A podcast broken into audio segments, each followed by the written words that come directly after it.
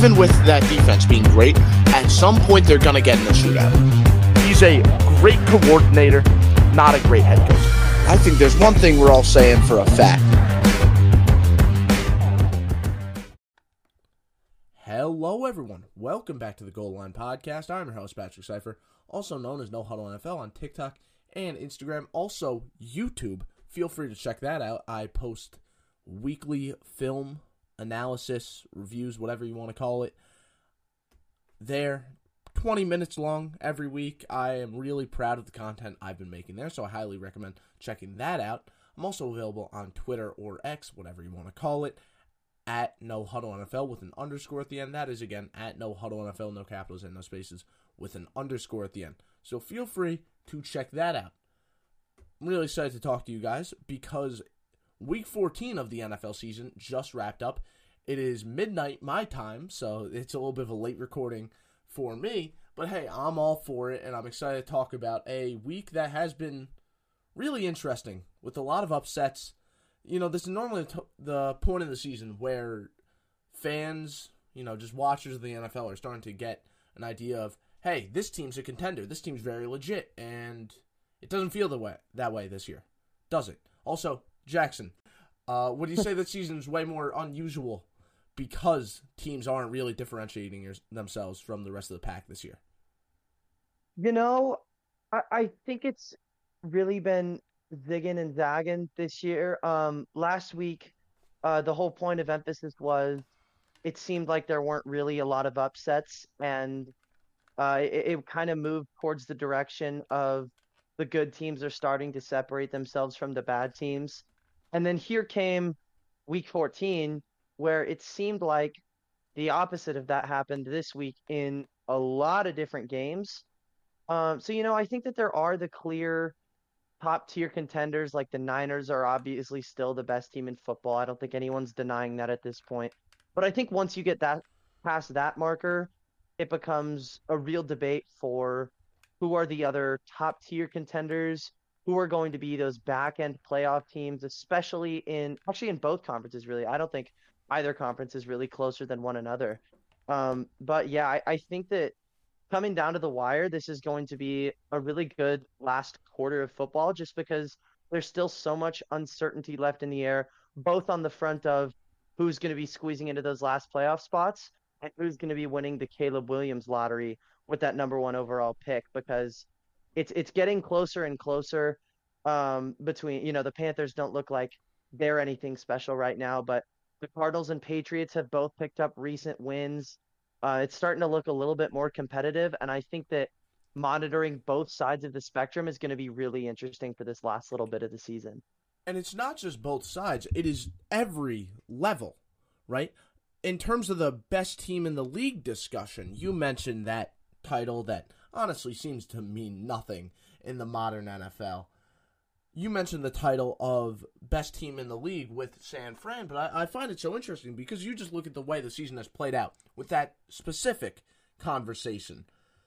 The Chiefs were the best team in the league at the start of the season because they won the Super Bowl the last year, and hey, their defense looked really good in the first couple of weeks, but then their receivers, we all noticed how big of a weakness that was and it was very, very difficult for people to say that the Chiefs are the best team in the league because that offense just simply wasn't playing too well.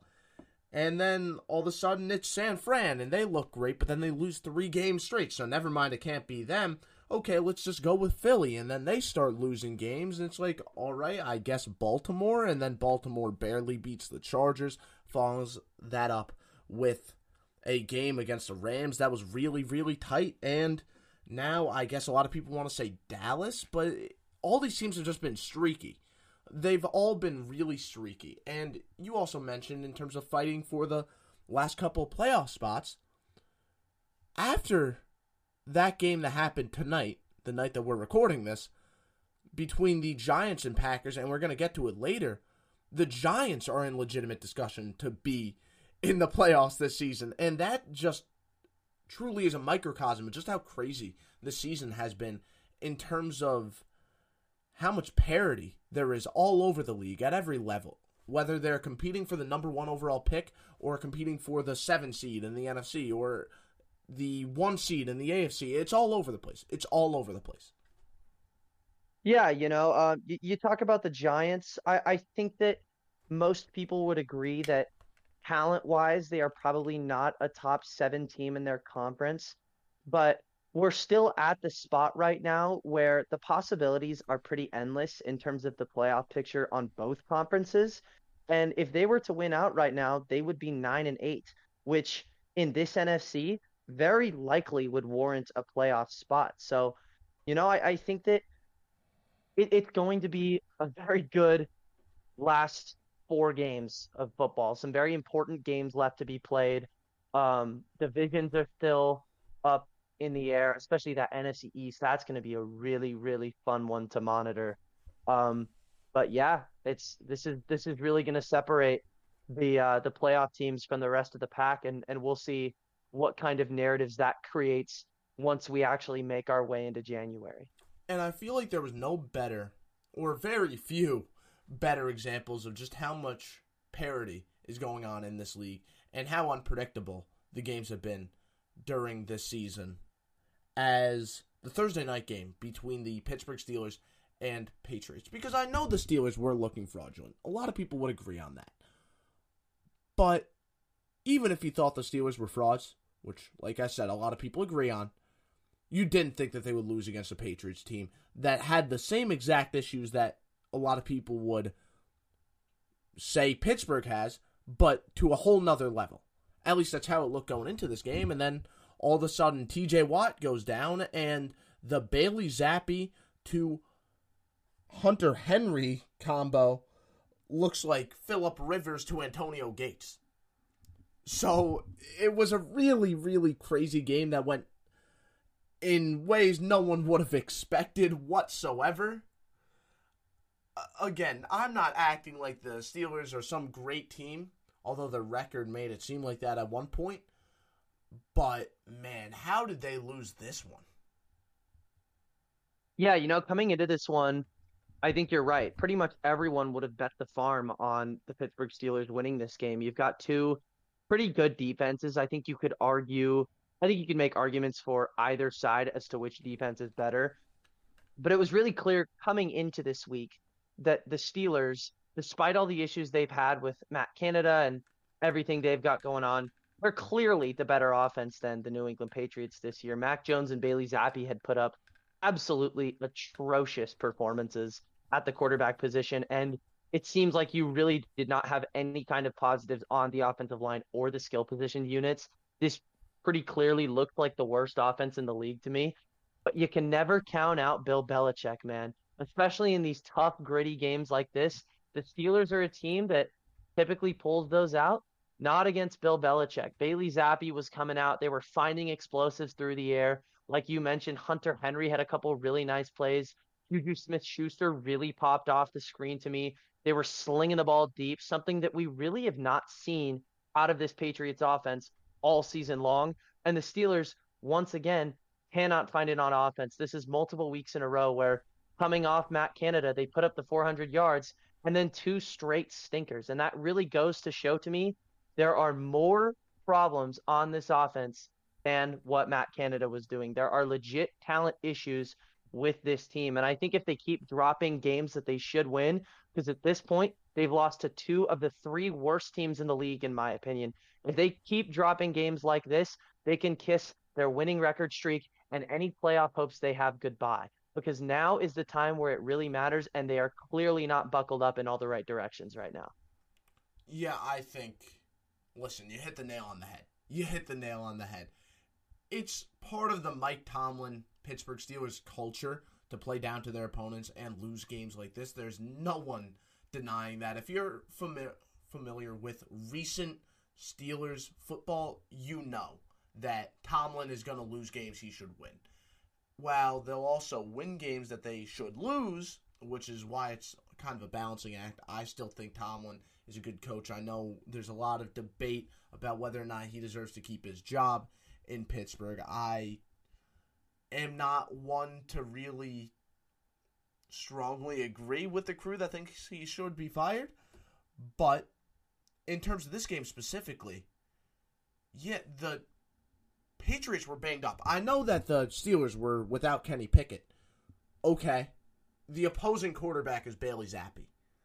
Like, you gotta be able to win that game. You gotta. And like I said, the Patriots were banged up. The Patriots didn't have Rhamondre Stevenson in this game. The Patriots only had three active wide receivers in this game. Yet you still allowed them to have their best offensive performance in a long time. The Steelers defense is supposed to be much better than that, even with TJ Watt out. But the secondary can get exposed. It absolutely can. It's been prone to it all season. The defensive line helped make up for that. But you can't rely on one unit to always cover up the other. You can't. It just isn't always going to work, especially if they want to get into the playoffs and win in the playoffs. It just isn't going to happen. And it's crazy that the same team that lost to the New England Patriots and Bailey Zappe on primetime television after losing to the Arizona Cardinals the week prior is a team we're talking about in the playoffs. That's, again, the ridiculous thing here. Yeah, I really think it's time to start having a conversation about some of these Steelers front office executives because they have just really whiffed pretty heavily on their last couple drafts. You look at just the first round, Devin Bush had a great rookie year and since then has turned into a major bust. Najee Harris has not been the first round running back that a lot of people viewed him as. Kenny Pickett to me was not warranting of a first round pick. Broderick Jones, I think it is a little bit early on, but that is not a player that I was high on, especially high on enough to trade up to the 14th overall pick to select. I, I just think that their track record is really starting to catch up with them um, in terms of hitting on draft picks because team building wise, that's kind of the most important thing that you can do. And past five years or so, the Steelers really are not a positive force in that regard. So I think it's time to start having some conversations about members of this front office being long term players here. I mean, I, I feel like you got to give them their credit for their ability to work later on in the draft. Although I do agree, the first round picks have not been what they needed to be. There, there's no one denying that. Now, I want to move on to an even more surprising upset. I would probably say it's the biggest upset of the week. The Houston Texans losing to Robert Saleh and the New York Jets. This was a game between two former defensive coordinators of the 49ers and the more experienced head coach ended up winning this game. Obviously, no one expected the game to play out this way. How do you feel about the New York Jets giving the Texans offense a lot of trouble, a lot of trouble, and the Texans defense allowing Zach Wilson and Garrett Wilson to both have monster games, probably Zach Wilson's best game of his career. Yeah, you know, you're definitely right. You saw some major strides out of Zach Wilson this game. Um, I, I think that with with all of the controversy stuff that had been talked about last week of maybe he doesn't really want to come back into the starting role with New York. Um, this did a really great job to to put a cap on that. I think that this Houston defense um, and their whole roster in general is pretty incomplete. Um, but I think that that really comes to show if you're if you're letting Zach Wilson and Garrett Wilson dice you up that heavily. This game speaks two major volumes to me. The first is that you really should never be counting out this Jets defense, right? This to me is the best defense in football. When you look at the depth along the defensive line, insane play out of their linebackers this year and the members that they have in their secondary. It's just a really hard unit to push the ball on. Um, and any any given Sunday, they can shut a good Texans offense down to just six points. The other thing it says to me, I know I just called the Texans offense good. That's mainly because of CJ Stroud. The rest of it feels very incomplete to me. They are one of the worst teams in football at running the ball. Dameon Pierce has been a huge bust coming into year two. And Singletary, while deserving of their RB1 role, is not someone that should be your franchise running back by any means. And the receiving room is still very incomplete. Granted, Nico Collins did go down early this week, and they did not have Tank Dell. but I still don't think that they have the proper options to really attack deep down the field in the passing game. Um, I love CJ Stroud, and he is obviously, obviously going to be your quarterback of the future. There's no reason to move on from him. But I think it's time for this Texans team to start investing in the pieces around him. So it'll be really interesting to see what their team building strategy going forward is. But I think that both sides of the ball could really use some refinement. Yeah, I completely agree with you there. The Texans offense all of a sudden looks very pedestrian. Very pedestrian. And part of it is the Jets defense doing a phenomenal job. Phenomenal. Truly electrifying defensive performance. I would say it if not the best is one of the best offensive sorry, defensive performances of the season. Right? I I mean the job they did was truly electrifying. And it's the main reason they won this game. It is because the Jets offense, while they played well, it wasn't an amazing like light the scoreboard up type of game by them. They controlled the ball, which was all they needed to do in all fairness, but they were also only 6 for 15 on third down, which isn't great. I mean, it isn't awful, but it's not great. And now that I'm mentioning the third down conversion rate, I want to call more attention to the fact that the Texans were only 1 for 12 on third down. And I think that was the real difference here. Yeah, you know, I, I they just it, it was clear in pretty much all facets of the game that they weren't able to push the ball in any sense of the manner.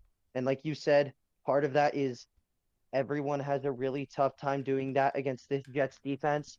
But I, I really wonder how different this would be if you gave a true, true weapon to this Texans offense. And maybe that's Nico Collins or Tank Dell.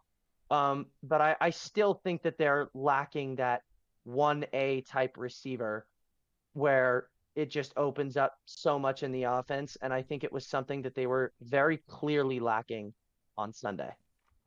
Well, I think it helped that they're guys they look at almost like a 1A receiver were gone.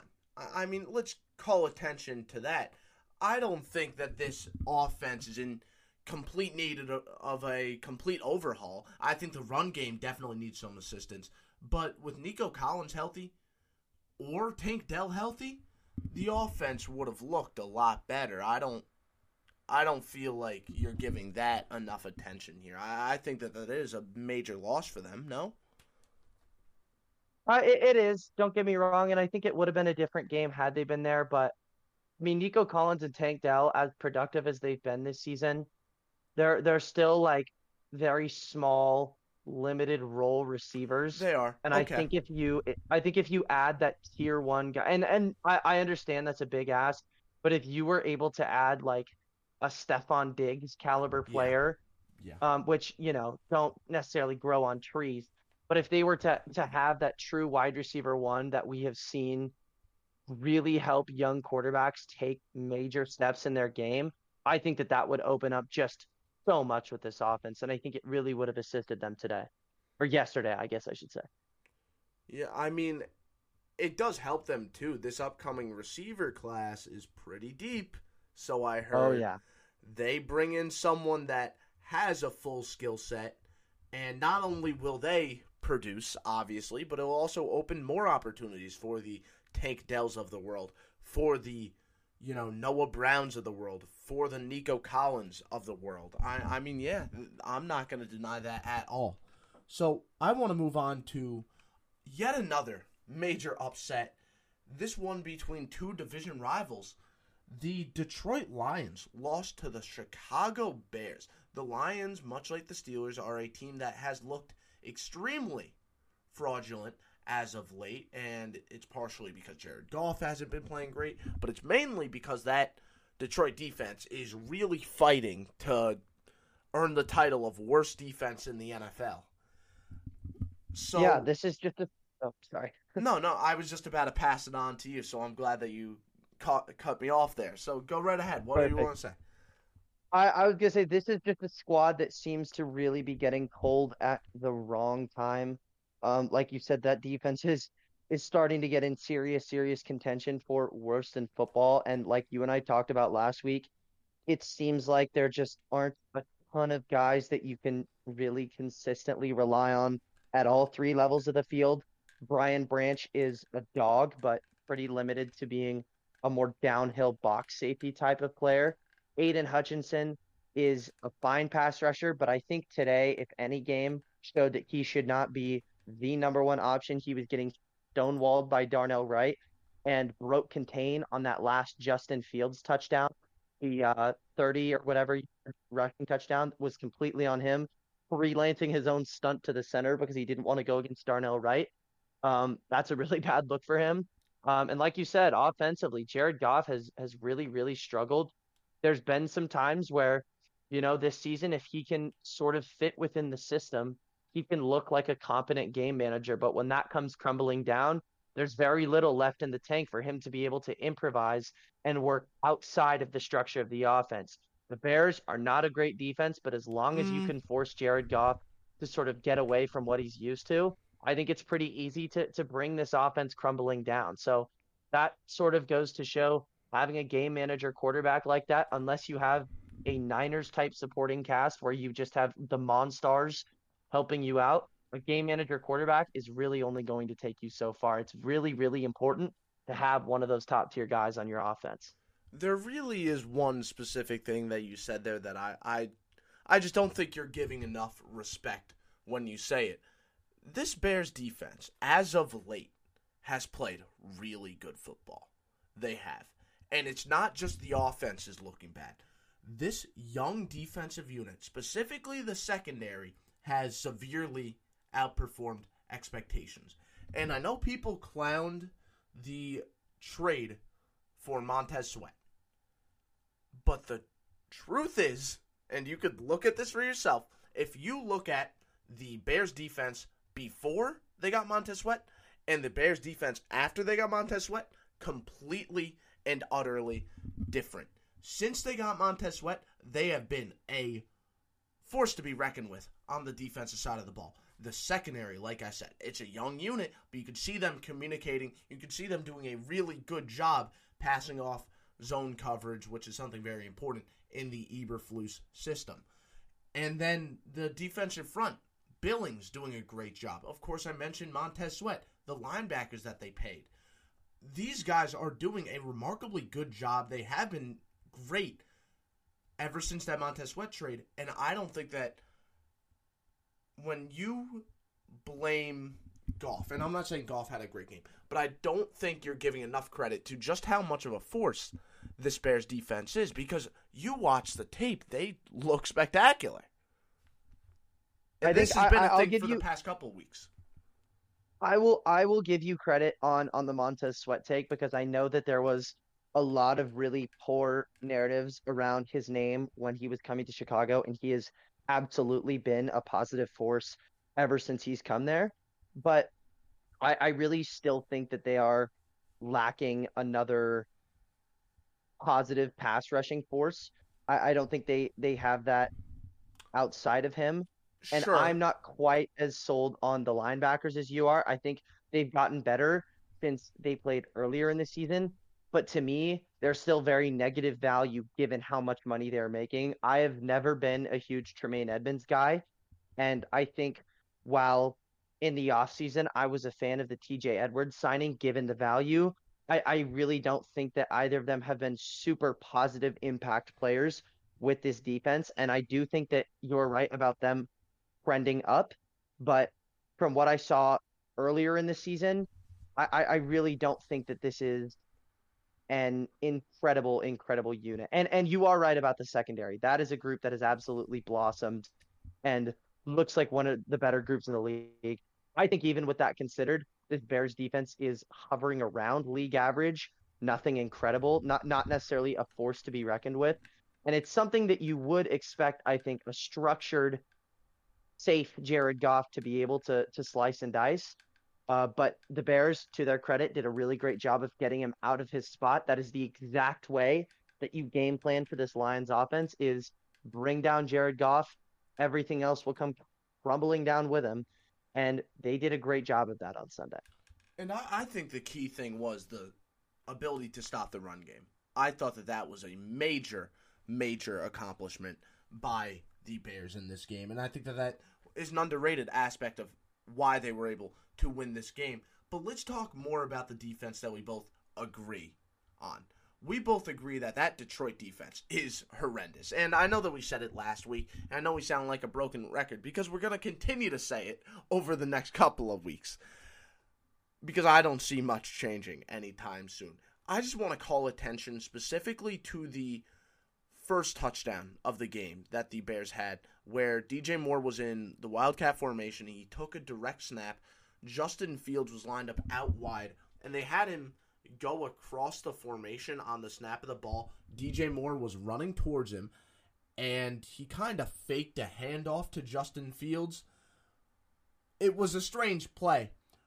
But if you go back and watch Jack Campbell and what he did on that play, it's almost like they put him in factory reset. Because he just, you could see his mind just like explode mid play. Mid play. And this is a player that's supposed to be a great processor, you know? And it's something you notice on almost every Detroit Lions defensive snap there's always at least one individual that you're just like, is he? Did his controller get unplugged or something? What what is happening here? How is this guy, an NFL player, doing that on this play? It, it's constantly right. baffling, and to me, I think a lot of it falls on coaching. I do. Aaron Glenn, the defensive coordinator, I don't understand the respect he gets. I, I really don't some people even talking about him as a potential head coaching candidate. Some people with a, a lot of respect, Ian Rapoport said it on the McAfee show. And, and I'm just like, this guy, the, the guy who coached this defense, is getting head coaching talk? Why? It is beyond confusing to me how, first off, we thought this team would be a legitimate contender when their defense is playing like this. And then two, how Aaron Glenn isn't getting fired this minute. Yeah, absolutely. I, you mentioned Jack Campbell. That was a pick I hated personally from day one. I don't think he ever deserved to be a first rounder, and nothing I've seen so far is really proving me wrong. I think it was either last week or two weeks ago. He ended up getting benched mid game, and obviously he's found his way back to the field. But you mentioned just mental errors have been something major with this defense. I'm also not at all moved by the secondary. You look at that that free play DJ Moore touchdown. All it was is guy jumped offside, so the offense says free play, let's go long. DJ Moore runs a streak route, and by the time he gets, you know, 15, 20 yards down the field, he has a full couple yards of separation on I'm not absolutely sure I think it might which have been cornerback was covering. I think it might Joseph. have been Okay. Kerby Joseph. I think. Yes because all it was was just man on man coverage down the field. Moore had him burnt. And, you know, Moore's obviously a great receiver, but you want someone that can at least run stride for stride with them. There's just very little to me about this defense where I think, okay, that absolutely moves me. Yeah, and there's one last thing I want to ask you before this, before we move on to the next game. The Bears and the discussion about their head coach has been interesting all year, and a lot of people were leaning towards Eberflus being fired. My question to you: Do you think that this game, with how the defense is playing, now you don't think the defense is playing overly great, but do you think what he's done with a young defensive unit, what he's done with a young team, getting them to start winning games like this one against a division rival, will be able to save his spot as the head coach of the Chicago Bears or no? You know, I, I think if you are able to come close to winning out these past few games and, and the defense looks as good as it has, um, maybe. But to me, Eberflus has been a lot more of a net negative than he has a net positive. I mean, you look how ugly this team was the first two or three weeks of the season. It, it looked like there were college teams that could beat the Bears. There was just so little about them that you felt was buttoned up, especially schematically. They just weren't using the linebackers properly. And while to their credit, they have cleaned up some of their mess, I think that there has been more bad than good that has come from Eberflus's tenure right now in Chicago. And I think part of that is the lack of development with Justin Fields. I understand that he is more of a defensive minded guy, um, but that hire never really made sense to me, given that you had an incoming second year quarterback at the time. That's the development that you should be focusing on. And and I think that both regards, he has failed more than he has succeeded. Um, especially if you intend to move on from Justin Fields, I would much rather bring in an offensive guru who I feel is going to help develop my quarterback of the future. And a lot, a lot of people have been saying that same exact thing. I understand both sides of the argument here. On one hand, you want the offense to progress. You want to bring in that quarterback of the future and you want to develop him properly. But uh, on the other hand, do you really want to ruin what you have going with this defense? And uh, again, I, I know me and you differentiate in terms of our opinion on the defense and how they've been playing. But I just look at a young defensive unit that I thought was going to be really bad, and they have really surprised me. Even if you don't think that maybe the linebackers are playing too well, you got to give credit to guys like Billings, who's a young guy, homegrown talent, who is playing great in the Eberflus scheme. You got to give credit to me and you both agree on the secondary. Kyler Gordon, the way he's playing. Tyrique Stevenson as a rookie, he's playing great. Jaquan Brisker is another guy. You got to give credit to him because it seems like all these young defensive players he brought in, he's made them into superb players. Yeah, I, I think it's fair. Um, the, the the player development is something that I think has looked solid from the defensive side of the ball. Um, to me, though, I think if you let him go, these players aren't going to get worse. Yeah. Um, and and and right now, schematically, there is very little Eberflus does currently or ever did when he was the defensive coordinator of Indianapolis that suggests this dude is playing creative head coach worthy okay. football. Yeah. Um, he, he, was I, never think... he was never reinventing the wheel. Uh, hundred percent. Right, right. But he coaches up the soft zone defense really well. He coaches players really well in order to execute a relatively simplistic and vanilla defense. No, he does. He does. I I think that I don't value that incredibly well. I, yeah, I think sure. I, I, would... I, think there's absolutely two sides to this argument. I, I completely agree. It's a tough one. It definitely is. That's why I want to hear your opinion because it, we both disagree on this, and I'm glad because there 100% is two sides to this argument. Yep. Yeah, I, I think you know, you you you talk so much about the young talent. If you do have young talent on a defense, I think you need to maximize that schematically, and I don't think, like like you say, soft zone coverage, very vanilla stuff, necessarily does that more than just let the players be good. And I think if you're bringing in a little bit more creativity to the team, you know, the players aren't going to regress because of that. But the the scheme I think could help create some more advantages, I guess I should say, for these young players. And and I think letting go of Eberflus in the long run would not be a net negative for this team. I I think there's definitely two sides to that argument, and I'm very glad that I was able to hear yours. Now I want to move on to another game between two division rivals. The Buccaneers played against the Falcons in Atlanta. A very good duel between two teams fighting for a playoff spot. People forget the NFC South is definitely not very good, but all those teams except for Carolina are currently fighting for a playoff spot. They all are and all of them want to get that playoff spot. This is a matchup between two teams that pretty much decided, at least, who is currently on top of that division. How do you feel about the Tampa Bay Buccaneers and their marginal but still extremely impactful win over their division rival Atlanta Falcons? Yeah, you know, last week when I was on here, you asked me who I thought was going to be representing the NFC South in the playoffs, and I told you it was going to be Atlanta. I think I'm going to flip my answer. Um, I think that this game to me showed that Tampa is is going to be the team to do it because, well, the Falcons have the ability to sort of matriculate the game away where they're beating you with these small chunk plays through the run, um, and then maybe establishing play action, blah, blah, blah, kind of easing into the passing game. The Buccaneers, I feel, are a lot better at remaining explosive. Um, the deep balls look really, really nice to uh, Mike Evans specifically.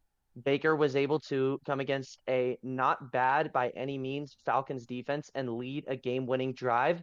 That to me was pretty moving.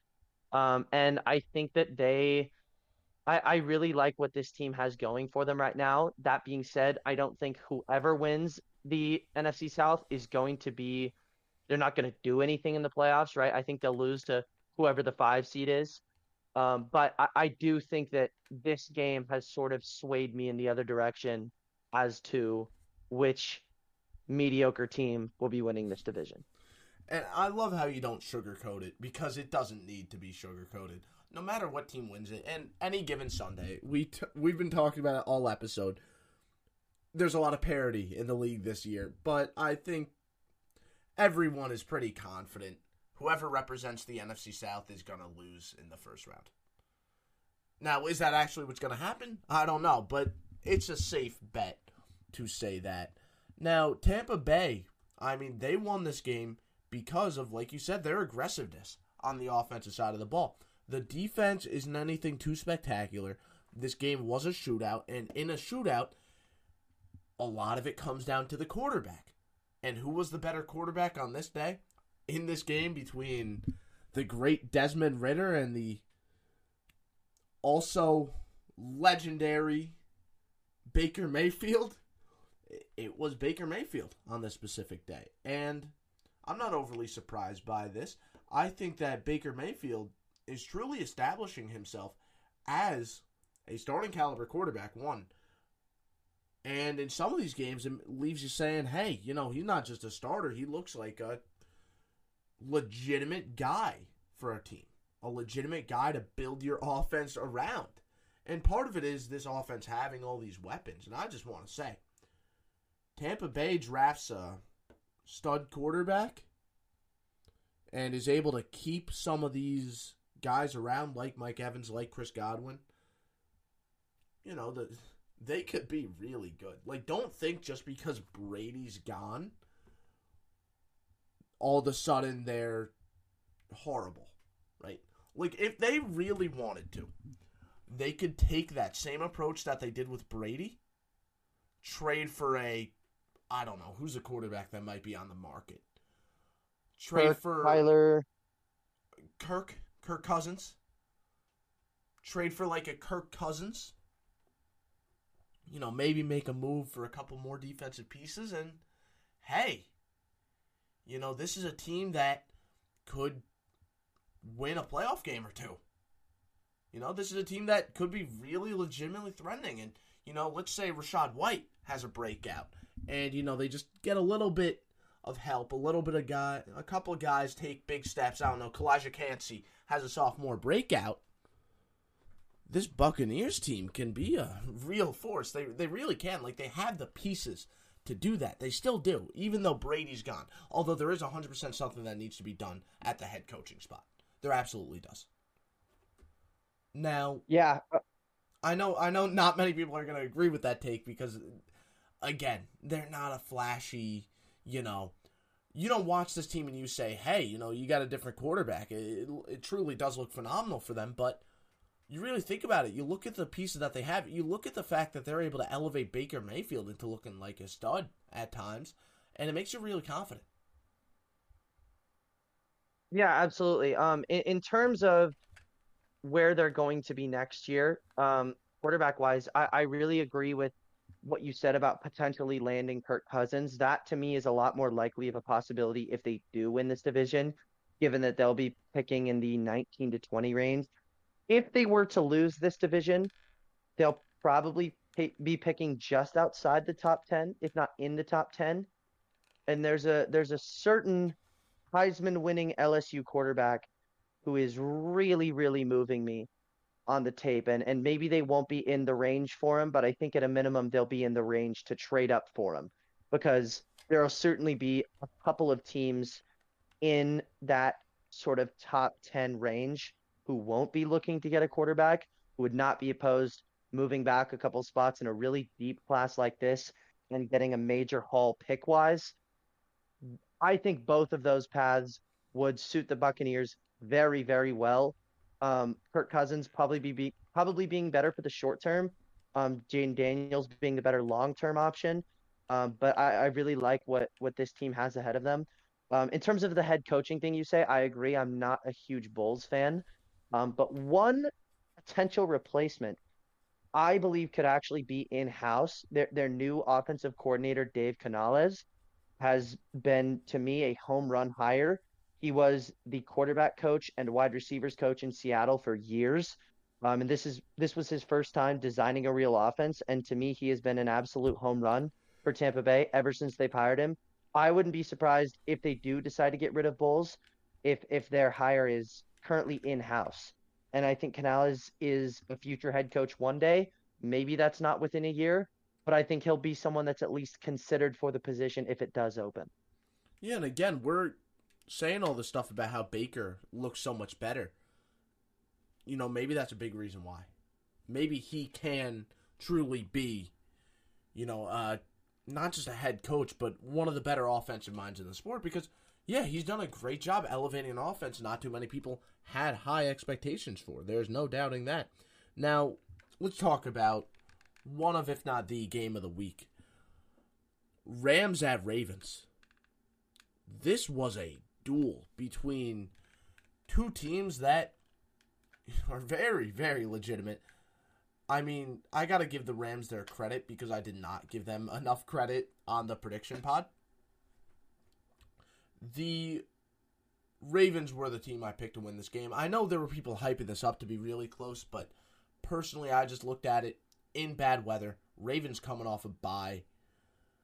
Ravens are just a more talented team. It was very difficult for me to pick the Rams. It, it really was. In bad weather, I'm going to pick the team that's better at running the ball. And the Rams are good at running the ball, but the Ravens' rushing offense is absolutely unreal. The weather did not have the impact I expected it to. Simple as that.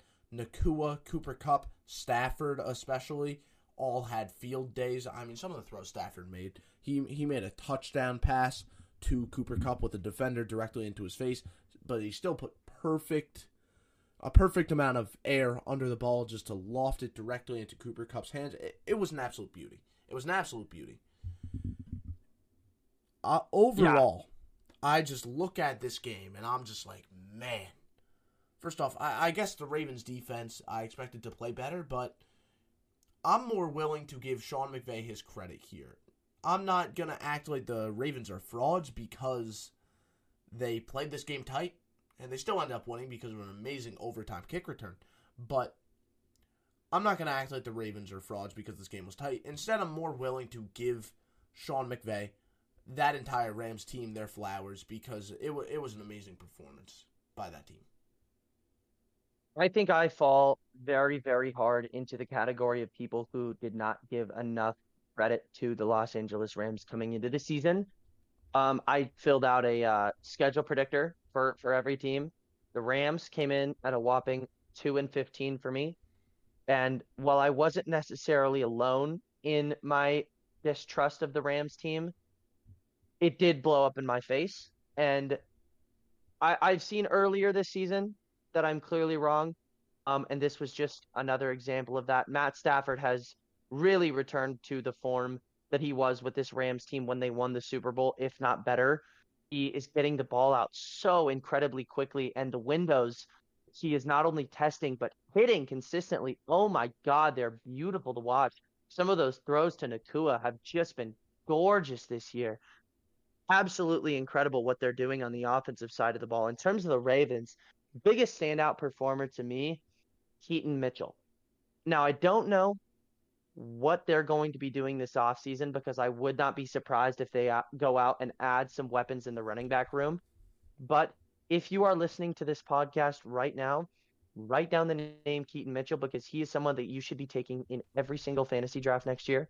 And I know I'm not a big fantasy guy, but this dude is electric. The burst on him, oh my God, it is different. His start and stop ability is some of the best I've ever seen out of a running back and really makes me wonder how this dude went undraft, undrafted because it's really rare you see that kind of athleticism. And I think whenever you have a sort of superpower at the running back position, it's at least worth a day three flyer.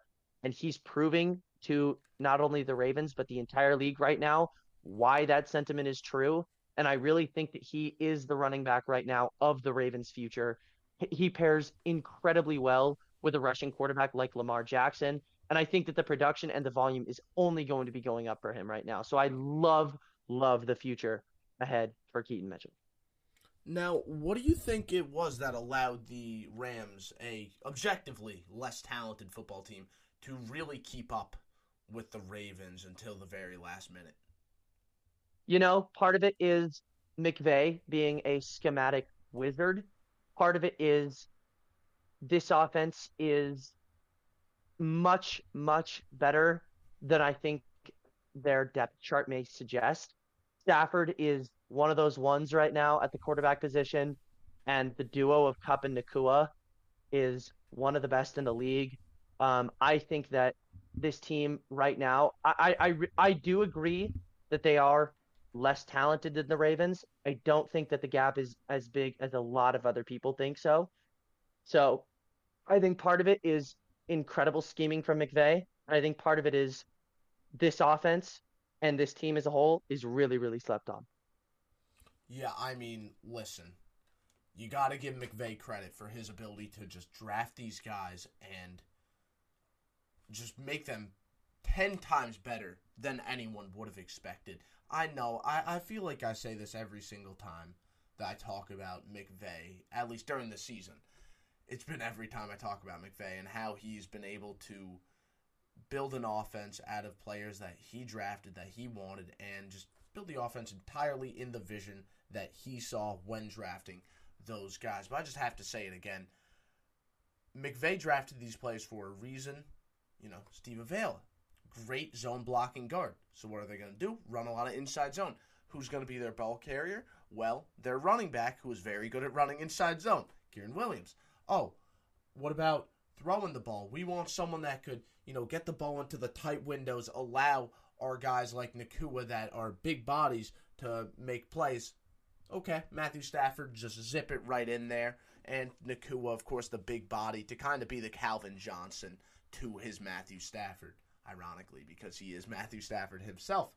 And then Cooper Kupp, just someone that could get open constantly. It, it it's phenomenal. It really is just a team building masterclass. It it's a great job by then the Ravens defense, I did have higher expectations for in a game like this, and I know I'm giving the Rams offense a lot of credit, but I do think this was one of the worst games that the Ravens defense has played this year. And part of that was Kyle yeah. Hamilton going down. Kyle Hamilton has been a blue chip for them. I've been saying he should be at least in the discussion for defensive player of the year. I probably think winning it. But him going down is huge. Huge for them. I, I mean, that was such a huge different difference maker in this game. Absolutely, I agree. He is one of the best players in football right now. I also don't think it was necessarily a banner day for Marlon Humphrey, Humphrey oh, or the yeah. rest of their cornerback room. Oh, yeah. Part of it is though, the Ravens pass rush, pass rush thematically has been really really sound this year. That doesn't really matter if Stafford is going to be getting the ball out as quick as he has been mm-hmm. this season, and this game was a great example of that. Mm-hmm. And it's tough because the Ravens find a way to kind of make the offensive line not matter because they're just gonna have a free rusher on at least 20% of the plays. At least. But again, it doesn't matter because Stafford, it's not even just getting the ball out quick he will hold the ball until the very last possible second he could without getting sacked. Like if he holds the ball for even like a split second, not even split second, like a nanosecond longer than he did on about 10 of the throws he made, he would have been sacked. Or he would have fumbled. But he's a he's Matthew Stafford. He fears no man, he fears no God. Very simple. That's why I love him. He's my favorite quarterback ever, and it's for reasons like that. Just the complete lack of fear going against the NFL's best defense, or what has been the NFL's best defense all season, and just fearing nothing, fearing no man. Just going out there and being like, oh, hey, uh, Patrick Queen is rushing directly into my face. Oh, now Roquan Smith's doing the same thing. Doesn't mean anything to me. I'm just going to zip it right into my big man, Nacua. Who, by the way, Nacua is a freak of nature because he got injured, came back for this game, and just balled out like it was nothing in the pouring rain.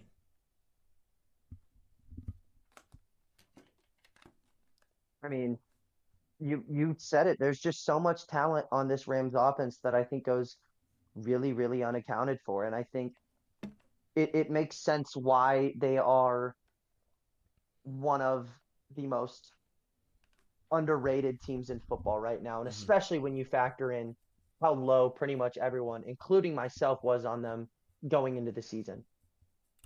Yeah, yeah, definitely. And I, again, I'm not panicking over the Ravens, although I don't think this was a great game by them defensively.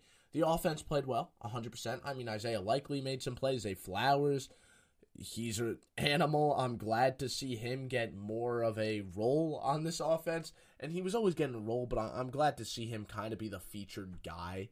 Now, OBJ made plays. It, it, it really was a great showing. Now, let's go from talking about the most interesting game of the week to let's be honest, these are two teams no one could care less about, and it sucks we got to watch them play against each other twice every year. The Panthers played against the New Orleans Saints in the Superdome. Saints won like we expected. Do we really care? I, I, mean, I know I don't. Yeah, it's good the Saints won. Now they're one step closer to making it to the playoffs and losing in round one. That's great for them. The most interesting thing that happened here was Jimmy Graham catching a touchdown.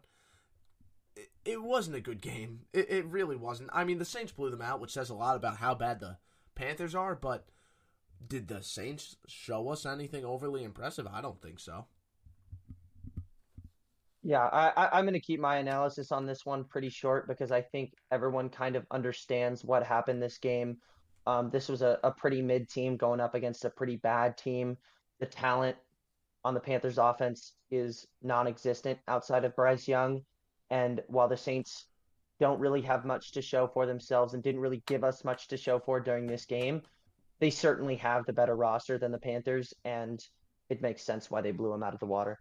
Well, so you say outside of Bryce Young, but uh, my question to you is at what point do we say, Bryce Young, you got to do a better job than this? Because, and I know he's not in a great situation. There's no denying that. You know, new head coach, new offense, all, all that stuff. I get it. The offensive weapons aren't good. The O line isn't good. I understand all that.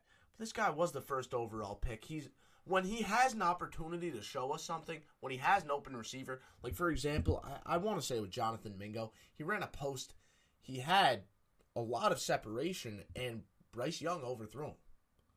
Right? I, and you saw it a couple of times in that game. Young ended that game with a horrendous stat line. Then you watch the game itself, and it's not just the box score that makes it look like that. Young himself had a bad game. He objectively did.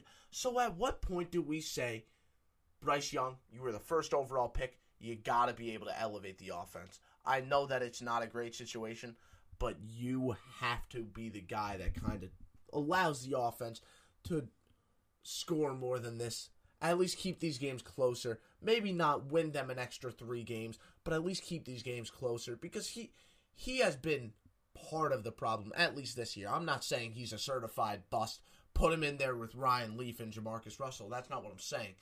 But at this point, he just hasn't lived up to the expectations, even when you do factor in the situation he's in. He has been part of the problem, not part of the solution. It's true. Um, I, I think we're a ways away from that point, given there's going to be bumps in the road for any rookie quarterback. And I'm no Bryce Young fan. He was my quarterback three in this draft class, so naturally, I did not love the pick um, at number one overall. Um, I really would have rather seen Stroud or Richardson in a Carolina uniform. Um, but you know, I, I think the the general rule of thumb with rookie quarterbacks is you get two years, maybe three, to show us something, and especially that that especially becomes the case when the offense is as as talentless and schematically devoid of anything really that impressive as it is. So there there has been flaws with Young, but I am really willing to give him a major major pass for this rookie year. And sure, I get it. And again, I'm not calling for the guy's head, right? Right. I I just want to stand out here and say like you know, this is a quarterback that wasn't branded as like some project. He was branded as ready to start even if it's not day 1. He will start his rookie year. You know, he was he looked compared to other quarterbacks ready. This isn't some project guy. So that's part of the reason he went number 1 overall. And then he comes out and you say like you're willing to give him a pass, fine, and you say that okay, you know, he he's done a little bit of bad stuff. He's had his bumps in the road, which again happens with every rookie quarterback. But the difference with other rookie quarterbacks is you'll see a bump every now and then, but then you'll also see the occasional flash. Bryce Young, we just haven't. Bryce Young, there has not been like more than five good plays that he's made. There, there really True. hasn't. Like, I'm at a point where I really struggle to say I have any optimism because of what he's shown me this season. I, I really do. It's it's true. It's it's fair. Um, I think the difference with Young, why I'm willing to to ride that horse a little bit longer is, you know, even coming out of college, he was not really someone who branded their game off of this really strong improvising gene. And while it wasn't a weakness of his, obviously, he's someone who much more definitively won from within the pocket and within the structure of his offense. And that just doesn't exist right now. Is that So I is that how you feel? I guess you and I had some different opinions on it then because I felt I, like I did not love him as I, I mean, you know, he gets compared to the short quarterbacks pretty frequently in Kyler and Russ. I think both Kyler and Russ were far, far better at athletically. you know getting outside of the pocket. Yeah, they had a much bigger arm where they could Yes. unlock those throws outside of the numbers. I did not feel the same way about Young, and while I thought that he was a good improviser, I don't think that he is this like Lamar Jackson, Patrick no, Mahomes, No. where he Okay. single-handedly gives life to the play. I think he is good at finding stuff when the play breaks down. Mhm. Um, and hasn't that hasn't quite translated as much as you thought, but you know, compared to those other shorter quarterbacks, he is much more sound at sure. throwing over the middle of the field. There's much less mistakes pre-snap, stuff like that. I, I think he is more of a pocket passer than a lot of the quarterbacks he was compared to. Um, so I, I think uh, I'm I'm willing to really let it ride out for at least at least another season and see if things improve. Yeah, again, I I'm not saying the guy should get replaced. Like that's not what I'm Right, here to right. I'm just here to say all this treatment like oh, everyone except Bryce Young, I don't I don't agree. I think he is part of the problem as of right now. He is. And the situation sucks. I'm not denying that, but the fact is he was the number 1 overall pick. You got to show us more than what you showed us uh, so far. I mean like even Trevor Lawrence, Trevor Lawrence had a bad situation. But he still showed us some flashes that left us saying, like, damn, he's going to be a good quarterback in the future. I don't feel that way about Bryce Young at all. Yeah, yeah, I, I think that's a legitimate concern. I, I, I mean, I think you and I are actually somewhat in the same boat. We're not calling for his head yet. Um, he has not performed to the standard, but my thing is just let's let's give it a good amount more time and and see what he shows us year two and beyond. Yeah, I, I feel like that's very fair. Now, I want to move on to the Browns game against the Jacksonville Jaguars. This game, it was a fun one. It, it was a fun one. seeing Joe Flacco go out there and just have another good performance in a Browns uniform, it feels so surreal for him to go from this, you know, Ravens legend to now the guy operating a Browns offense that will probably go to playoffs.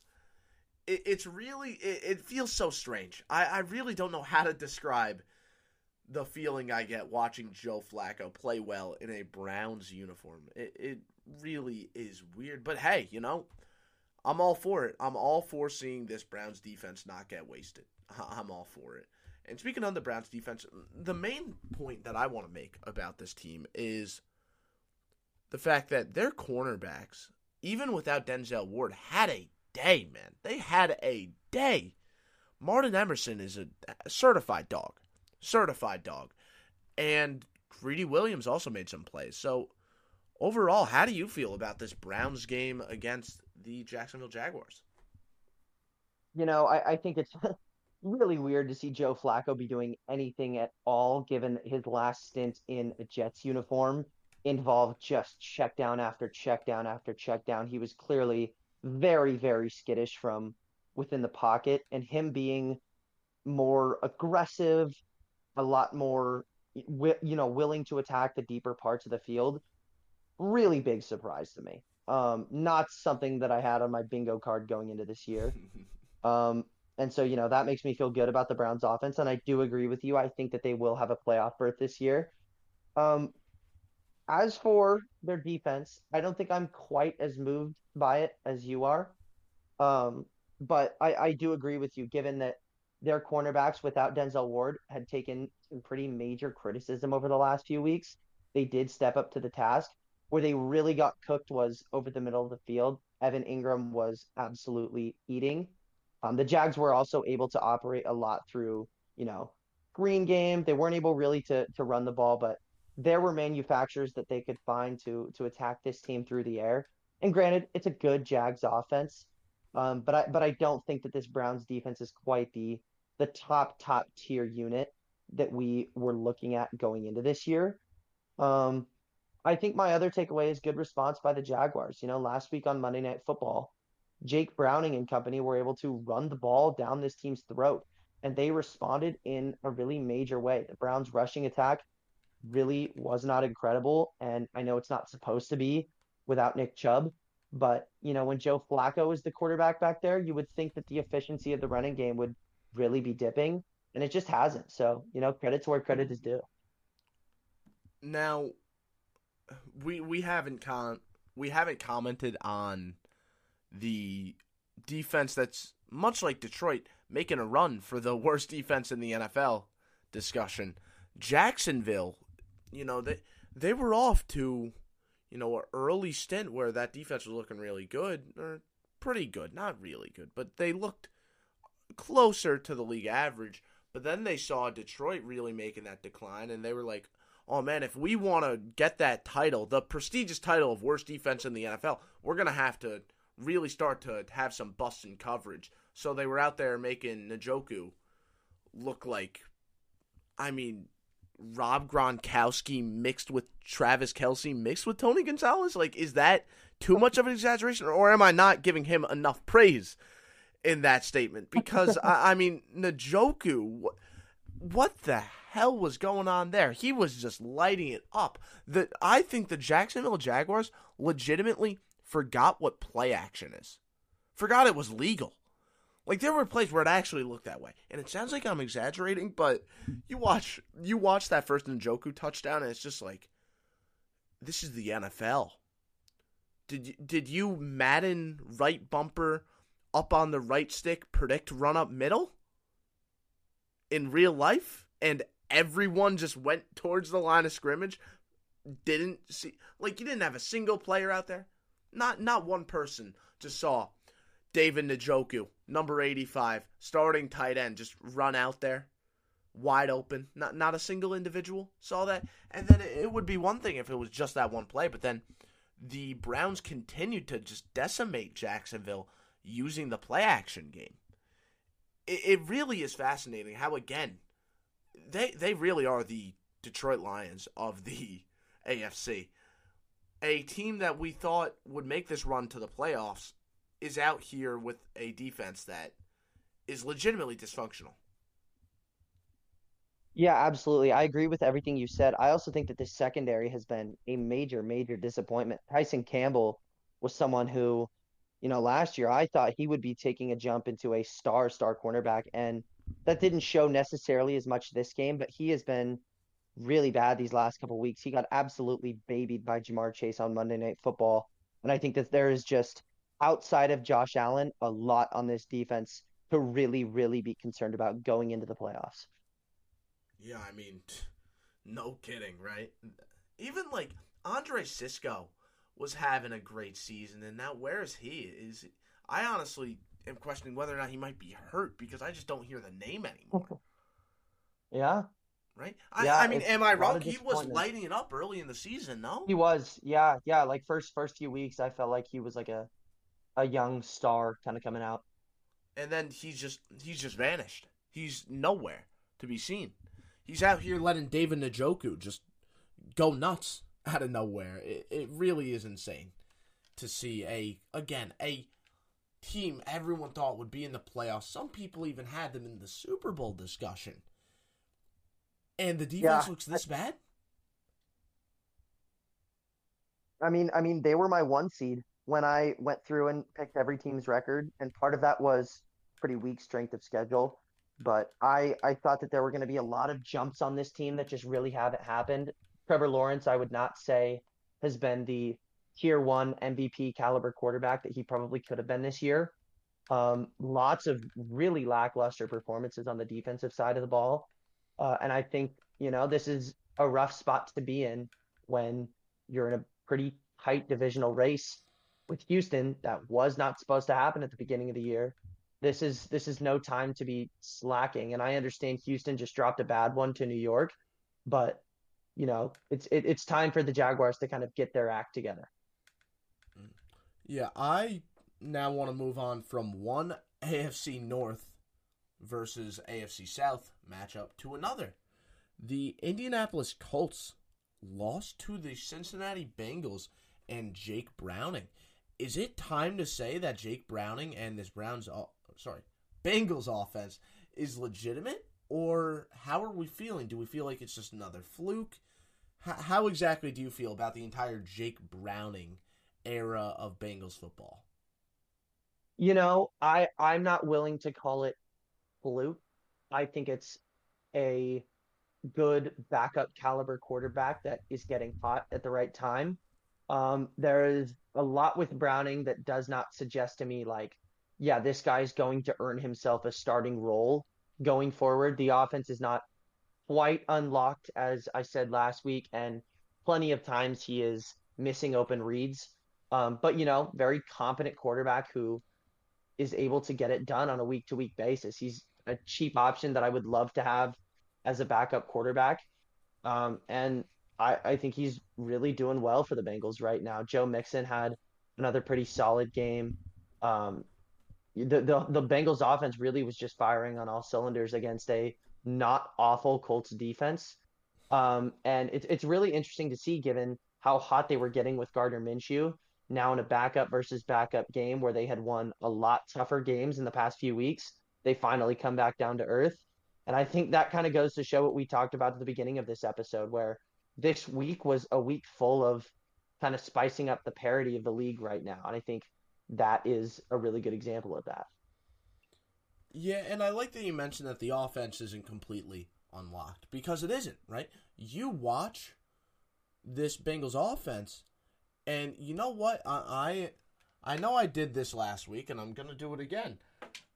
Zac Taylor is a coach that I was never a big fan of, but I got to admit, he has done a good job hand holding Jake Browning. He absolutely has. The screen game stuff like the screen to Chase Brown, who made a great play, uh, ran that all the way into the end zone. It, it truly was a spectacular effort by him. And then, you know, the play action, it, it's out there a lot more. They weren't running much play action with Joe Burrow earlier this year, even though Joe Burrow was dealing with that injury they're doing a lot of stuff to really handhold Jake Browning, and I think that's a good thing. I think that's perfectly fine. My question is why didn't they use this stuff to help a clearly injured Joe Burrow earlier in the year? That's what I don't understand, but that's besides the point. Currently, we're looking at a Bengals team that is rocking with Jake Browning. My question is to you Do you think that this team can make a little bit of noise in the playoffs with a limited playbook and Jake Browning taking snaps at quarterback? You know, I think depending on who their matchup is going to look like, I think it's possible that they win a game. This is not a team I see making any deep, deep playoff runs. Um, but I, I think that Jake Browning is, is good enough to get it done against maybe one of the weaker AFC playoff teams. Um, I'm really glad you mentioned Chase Brown uh, because he has really, really impressed me over the past two weeks. The burst with him, similar to Keaton Mitchell, is just off the charts. His stop and start ability is really, really apparently there. Um, I love what he brings to the table. Um, I, uh, I am also glad you mentioned uh, what was it?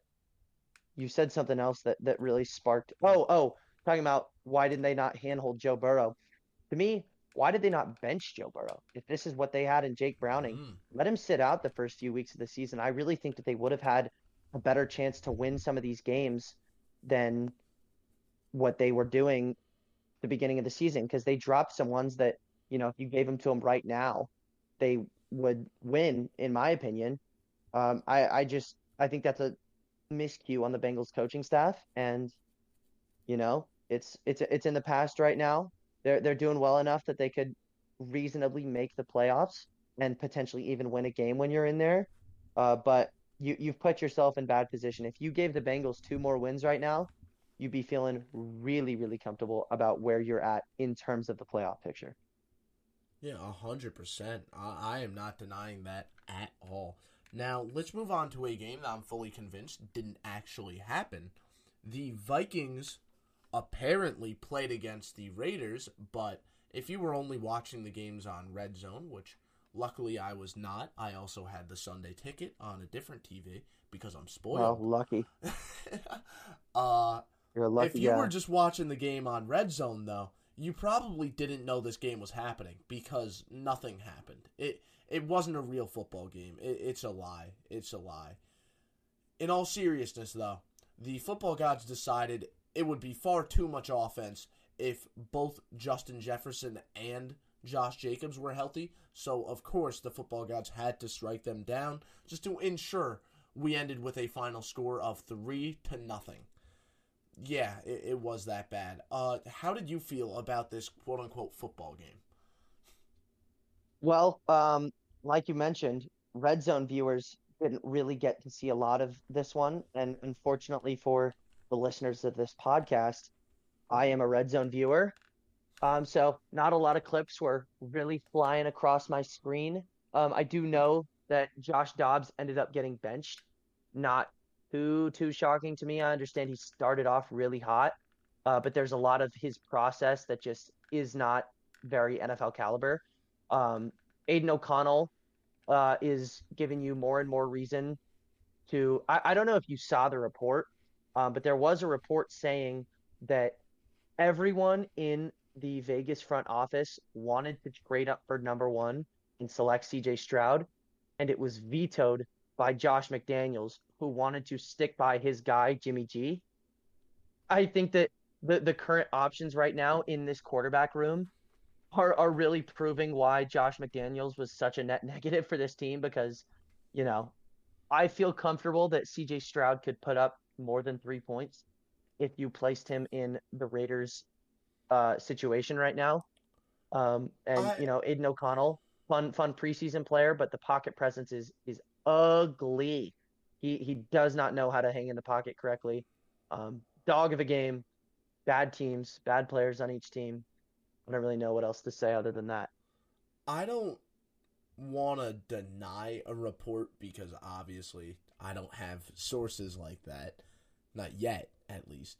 Uh, mm-hmm. But I I feel like now that Stroud is really good, all of a sudden every team wanted to trade up and draft CJ Stroud. I don't know if I could believe all of it. Now maybe, maybe, but they did also just bring in Garoppolo. I don't know. I, I find that unlikely, but that's pretty irrelevant. Now, point is, they went into the season with Jimmy Garbage Garoppolo, and they suffered the consequences. Aidan O'Connell was very clearly like his mind exploded when he saw the first snap of that Brian Flores defense, and he was forced to look at that for the rest of the game without a lead horse with Josh Jacobs gone. So he couldn't lean on the running game to kind of help him, you know, have time to decompress, understand better what he's seeing. Instead, nope, he was forced to win this game with his arm, with his mind. And he couldn't do that because Brian Flores is a mastermind and Aidan O'Connell is a rookie. You got to feel bad for him. Uh, once again, I'm fully convinced this game wasn't real, and the sooner we stop talking about it, the better it is for everyone involved. So let's just move on to the absolute slaughtering that happened between the Seattle Seahawks and San Francisco 49ers. What else is news? San Fran dominated yet another team, another division rival. Who would have saw that coming? I mean, come on. San Fran is a buzzsaw. I've been saying it every single week since their three-game losing streak. They're they're they're completely different. They are on a different tier from everyone else. And yeah, the three-game losing streak was concerning, but they're a different team now. They're out here feasting blood. Okay, they they want to absolutely dominate every single team in their path, and they have been doing it. How do you feel about this game? You know, you you mentioned it being a blowout. The uh the box score or the scoreboard for that matter might not reflect that idea as much as it is true. Um, but you hit the nail on the head. They Seattle did not come to play, and granted, it was a Drew Lock start instead of a Yeah. typical Geno Smith start at the quarterback position. So when you're going into a game without your starting quarterback, it's it's pretty hard to win, especially against a team like this. Um, but man, from the the start of the game, San Francisco kind of imposed their will on this Seattle defense. Um, and they should have had 35 if it wasn't for that late Brandon Aiyuk fumble, um, or the the tipped interception that went through Aiyuk's hands right to to Julian Love, two turnovers that you could easily give back to San Francisco. Um, and you know, if if those went for points, you're looking at a much uglier scoreboard than what we have right now. Um, but you know, like this, like I said last week, this this San Fran supporting cast is literally just the Monstars. It's it's absolutely insane, and it makes me hate that Brock Purdy is in MVP talks right now because I think when you compare him to to a Dak Prescott, he is much more a product of his surroundings. Um, but yeah, man, there's just it. Everyone understands it at this point. San Francisco is the team to beat in the NFL. Yeah, absolutely. And the 49ers, because they're so loaded at literally every spot, they're able to abuse any team's weakness. And that's not just the, oh, your O line is weak on the interior, like Seattle's is. Let's take advantage of that. No, it's also, oh, you have a wide receiver that tends to get a little bit rowdy uh, when things aren't going his way okay, let's make sure to get in his face constantly and not just take advantage of the weaknesses on the, you know, depth chart. We'll also take advantage of the mental weaknesses on some of your best players. It, it just says so much about how they are as a team, and I love to see it. I do. I know a lot of people hate a team like San Fran. They'll get in people's face and, you know, bring all this energy. I think it's great for the sport. Screw you guys. I, I love seeing it and I'm super glad that a team like this is the best in the league. I, I truly am. Also, Deebo Samuel, uh, he really is trying to make a case that he is the best offensive player on San Fran. I don't know if I feel that way, but he's definitely the best right now. He's definitely been the hottest. It doesn't really matter. Why compete against your own teammates? But at the same time, it's a fun conversation, no? I think you could rank any of the five superstars on San Fran's offense between the four skill position players and Trent Williams in any order, and you could convince me that that is the right order because all of them are just the absolute top of their class. Yeah, And it's interesting too with Deebo because it's not just him being used in the common, you know, uh, oh he got a swing pass or he got a screen or he got a jet sweep. Now he's gonna make crazy stuff happen after the catch. He also is just beating people deep. Like he absolutely embarrassed Jamal Adams on I believe it was a post route, and for some reason they had him as the single high safety, and yeah, he just ran right by him. It, Deebo Samuel was unlocking the route running aspect, and that's really threatening for every other team in the NFL. Yeah, I, I think part of that touchdown was Jamal A not being super heads up right there, and B not having quite the same speed and explosiveness that he had before the torn quad tendon. Um, but I mean, I, I don't really have much more to say about this game. This this team is your Super Bowl champions. Yeah, it, it looks a lot like that right now. It sure will suck when they have four or more quarterbacks go down and they have to have Christian McCaffrey throw passes again. What a shame! What a shame! A- anything to make sure that Shanahan doesn't get a ring, right? Football gods. I'm I'm all for it as a Seahawks fan. well, speaking of rings, Kansas City, uh, looking like, you know, they might not even be the best team in their division. It's looking pretty dire for them right now. They're probably still going to be in the playoffs, probably still be in the race for a ring, but the fact we're even questioning it, I mean, I'm not used to saying that about a Mahomes led Chiefs team, huh? The Buffalo Yeah, pretty- Bills, they they played them and they won. Say what you want about that controversial call. Do you want to address that off the bat, or do you want to talk about the rest of the game and then get to that penalty? Because of course, modern NFL, we have to talk about a big penalty. you know, I'm uh I think I think we get it out of the way given that that was the uh the biggest event of that game. I don't know where your thoughts lie on this. I think I, I don't blame the re- I don't blame the refs one bit. No, I I'm in Tony. agreement. I'm uh, in complete agreement with you there. Okay. Perfect. Because because I do understand the argument of you should not let a game be decided on such a what's the word They want to say ticky tacky. a, a technicality, right? like That that's the word they want to use. really but simple. this isn't a technicality. This is wh- I get it with like a questionable PI, but something like this, there's a very clear indicator of whether or not you're breaking the rules. right very right. clear. and for for those of you who are listening to this and are not really familiar with the receiver position it is your job every time especially when you are a receiver lined up on the line of scrimmage you check with the ref to make sure that you're on sides. And the report came out today Toney didn't check. And you know he obviously cost his team in a really big way. That's that's his fault. Mm-hmm. And it's not just that Toney didn't check, by the way, because a lot of people watch the clip and they're like, people are dumb, you know, he clearly did check in this clip right here. I, I don't know if you saw that tweet, but someone posted a video from like a uh, a recording of it from a bleacher standpoint.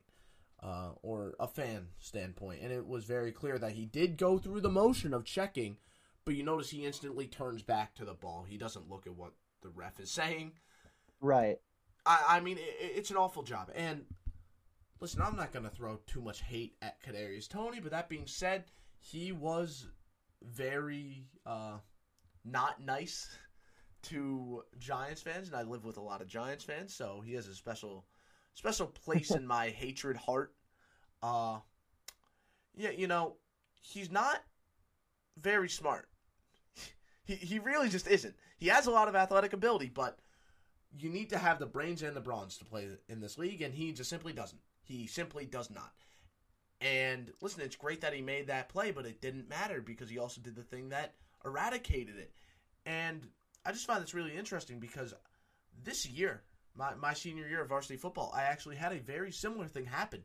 We won a game on a post route to a receiver on our team. Uh, he's like six three, and he runs ridiculously fast. He, he's pretty much just Calvin Johnson if he was white. Uh, and also in high school varsity football. but still, the point is, he caught a post route, took it to the house, with like I, I want to say there was like 30 seconds left, and guess what happened? It got called back because there was a receiver offsides. Oh man. And yeah, it sucks when you're there in person, but I didn't do what Patrick Mahomes did and say it was an awful call. Instead, I acknowledged, hey, you know, that happened and it sucks, but no one said it's going to be easy. You got to keep marching. And we didn't end up winning that game, but The point is that that wasn't a fourth down.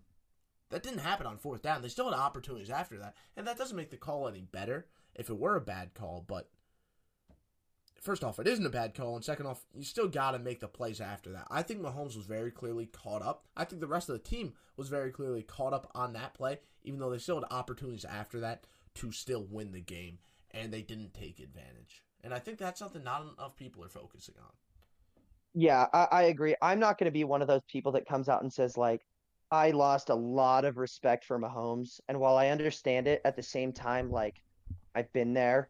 I, I know how it feels to to lose on something like that. And it can be while what he did was, you know, wrong in terms of what he was saying to Josh Allen, it uh it, it I, I understand kind of where he's coming it's from. It's an emotional game. Right, exactly. It exactly. makes a lot of sense. But that being emotions said, are our emotions are gonna run wild.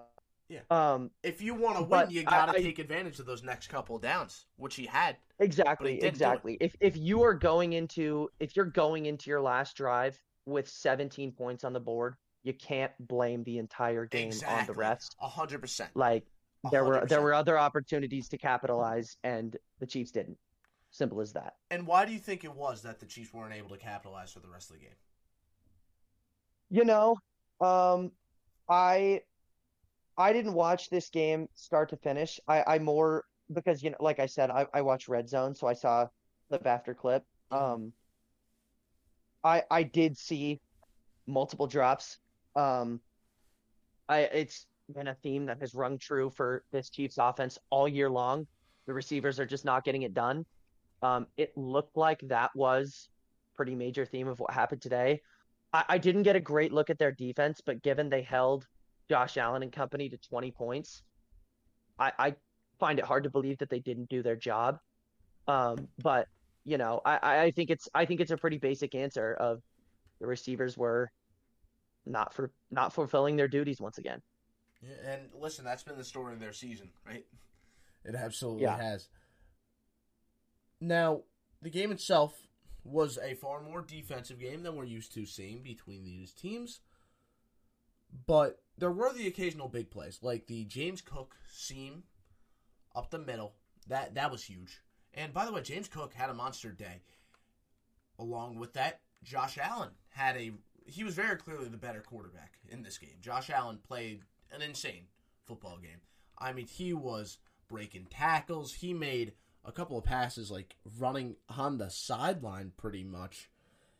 And you know, one of them Latavius Murray didn't do a good job taking advantage of, which sucks because it would have been an amazing play that would have pretty much ensured that the Chiefs didn't even get the ball back to blame the officials for the game being lost. I mean, Josh Allen just played an amazing game. The entire Jets team was making, or sorry, Jets. Where did I get that? The entire Bills team was playing a really good game defensively too. Both defenses played very well, like you said. But the big thing here was the big plays. There were big plays on both sides, but the Bills were able to make more of them, and that's why they end up winning the game. Yeah, absolutely. So, now tell me this: is it time for the Chiefs to completely panic, only being one game ahead of the Denver Broncos, or how exactly would you feel right now as a Chiefs fan? I think if you have Mahomes on your team, you should not completely panic. Um, I, you know, I, I think if I was a Chiefs fan, you gotta understand like you you've had your time. You have had plenty of success the past five years or so. It's eventually going to come to an end. Um, and that's not necessarily to say that it is coming to an end right now. Um, but looking at this team, they are not by any means the number one team in football like they have consistently been over the past however many years. Um, and as long as you have Mahomes playing playing like he is, you're going to be a really good team. And so I think that they're needs to be some some pretty large adjustments over the offseason. But I don't think, oh my God, my we're never gonna win anything again. You know, I, I I'm I'm keeping some optimism with the Chiefs fan. Mhm. Yeah, I, I think again, it's not the end of the world if you're not the winner of your division. You can't always win your division. Right. Not everyone can be like Brady playing in the AFC East and all the teams around you suck. You know, it's not always going to be that way. Uh, Denver's a good team, and you know that's why I want to move on to talk about them and beating another team in the AFC West, the LA Chargers. Denver does damage. They know how to play these games. I their games are very strange because they're very they're a very big play dependent team. But I mean, they make those big plays. The defense forces turnovers, and then the offense will make a huge chunk play to Courtland Sutton, who, by the way, he's probably the most perfect receiver. Or I'll just say this: Courtland Sutton and Russell Wilson is the most perfect quarterback wide receiver marriage in the NFL right now. Just because a, Yeah. a quarterback that wants to throw it deep, a quarterback that throws a really good deep ball, a quarterback that places the deep ball really well with a receiver that loves to catch the 50-50 ball. Great at catching through contact. Always is thirsting to make a big play happen. It's a match made in heaven right there. So you got to love it. And then the defense, like I said, they force turnovers. That's what they need to do, and they do it, and they do it well. The Chargers didn't play too well. The offense just sucks, frankly. What were your big takeaways with this game? You know, I, I agree with everything you said about Courtland Sutton, and I think with Courtland Sutton praise needs to come Jerry Jeudy hatred. I really think that it's time for the NFL community to come together and realize how big of a bust he truly was. Absolutely terrible performance from him today. He had one drop on like a 60 yard pass that was Yeah. A pretty severe underthrow by Russ, but he ended up He ran tracking it it. pretty well, and the Yeah. DB completely lost it, and it was like the equivalent of like a muffed punt. Like Mhm. he was sitting right under it, under it, and it just went right through his hands. Um, and, it- then it he had another so play. Much. It hurts so much. I'm sorry to interrupt, but it hurts Oh so much man, just because Jeudy was like my first ever wide receiver draft crush. okay, So, so it Yeah. sucks to see how terrible he's been. But yeah, he just has been bad. But you you could carry on because yeah, yeah. No, it, I mean, I it's mean- deserved. It's deserved. He's not playing well. yeah, dude. He, I mean, he had another play that game where Russ hit him wide open in in a crossing route in the end zone, and he caught it and had every opportunity to get two feet in, and gets one in and takes a huge step with his left foot, and his his toe barely goes out of bounds. And you know, if he really had the body control of an average NFL receiver, he could have gotten pretty easily four or five feet in if he's tiptoeing. Um, but man, like I understand why people like Jerry Jeudy because very flashy route runner. You know, it's it's it's not uncommon that you see him on some like Instagram mixtape for his just innate ability to create separation really consistently, but awful, awful hands, tons of mental errors that come from him. I mean, it's just it is not translated the way that a lot of people have thought. In terms of the Chargers, um, you know, Herbert didn't have a great game and then ended up going down. Um, it's I, I know we were talking about maybe the Chiefs panicking. I think this is the real team that should be panicking because I know that you still have Herbert and you're gonna have him for the next really long time. But until Tom Telesco is fired, I really don't see any way that this team builds a competitive competitive roster around him because man, the rest of the players on this team are just pitiful, man. And even if Tom Telesco is gone sometime soon, let's not forget how much money he he devoted to the upcoming years in Oh, order to maximize this year. So even with a new GM, there's still problems that are going to be going on that'll hinder this entire franchise for a long, long time. Yeah, it's bad. They they are definitely a team that should be panicking, especially because me and you both know they're doing nothing with Easton sticking. Also, by the way, Oh yeah. Kellen Moore, do we? Is it time to take back every compliment we ever gave the guy? You know, um, I, I think I don't know. I'm losing a lot of positives with him. confidence in the guy. I think I- there are I- positives. I get it. But listen, the offense, the offense isn't playing well. It just isn't, and they have some talented guys, but it's not working. And I feel like you have to blame the offensive mind in charge. I don't like Staley, but he's a defensive coach. He's the head coach, the defensive coach, and Kellen Moore is the offensive coordinator. He's the more offensive guy. He's the guy who takes more responsibility for the offense and how poorly they've been performing. I don't know who else you blame for the poor performance. I mean, Ekeler hasn't been good, but it's not all one guy. You know, I I think that like a couple years ago, two years ago maybe, you were hearing a ton of talk about him potentially landing a head coaching job. Yeah. And maybe that's just because I live in Boise, and for a Boise State legend like Kellen Moore, praise for him is about as common as rocks over here. Um, but you know, I, I I think that I'm willing to leave him at the OC job, just given like this offense outside of Herbert is so devoid of talent. Like Is it's it, really hard to Is scheme up. I think so. Without Mike Williams, It is without Like- it is without um, Mike Williams, and the offensive line hasn't been playing too well. Fine, not at, yeah, not at all. And like there is but like nothing that they can do in terms of the running Allen's game. a good receiver. And I then- think Keenan Allen's a fine receiver. I think athletically he has really taken a dip over the Yeah, past two years or so, and and there's there's strengths in his game. Yeah, he's still one of the smartest receivers in football. He's still a great Yeah. runner.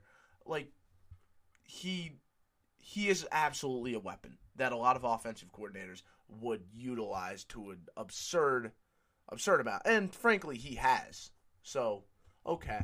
But then I mean, how much of the blame for the Quentin Johnston pick do we give him?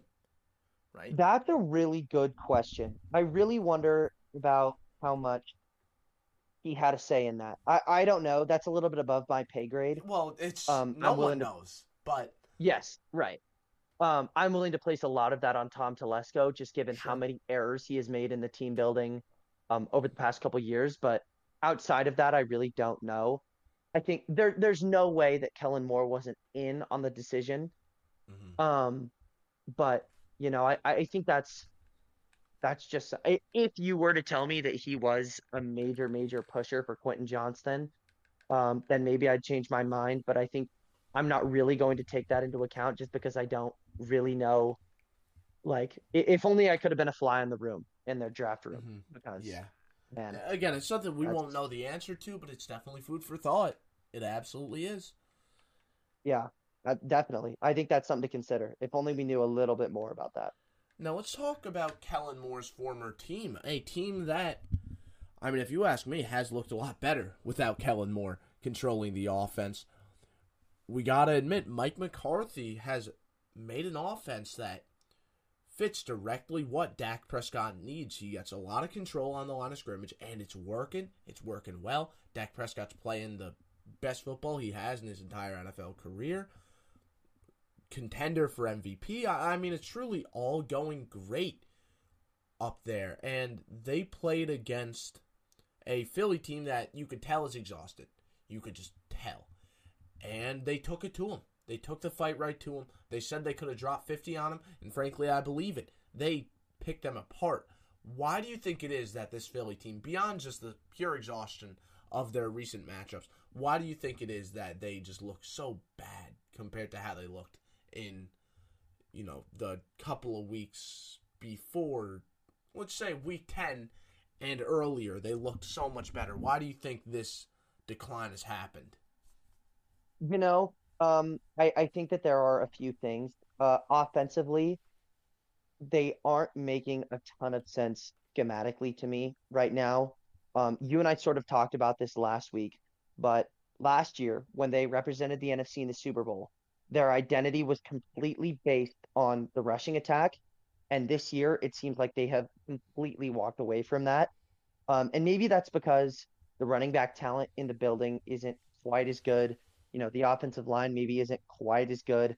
But I still think, you know, with Jalen Hurts, with that good of an offensive line, you you should still be leaning on that heavily. Instead, it's a lot of Jalen Hurts in gun or empty packages where he's trying to read things out, and that's just not his strength right now.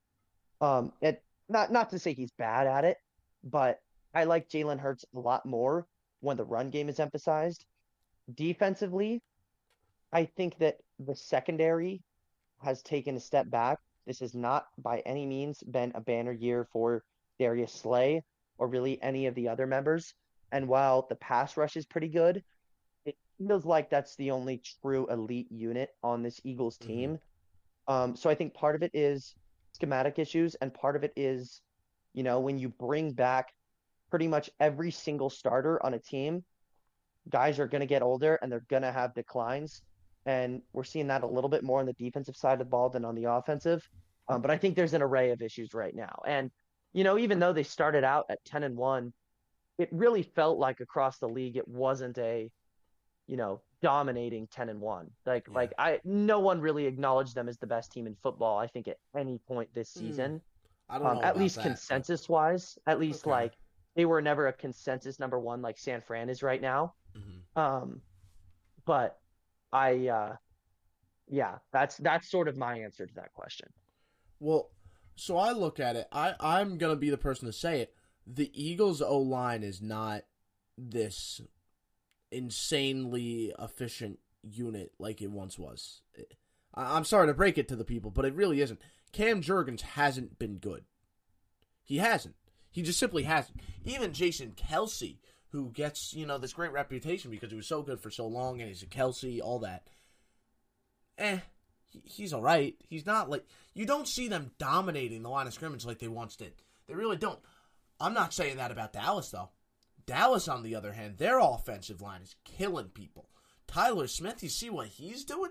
He is murdering opposing defensive linemen. Zack Martin, even though he's an older guy, he's still great. This offensive line is exactly what people consider Philly's O line to be. But no one's talking about the Dallas O line. Why is that? I don't get it. Doesn't make any sense to me. Everything that Philly is kind of seen to be, that's what that's what Dallas is.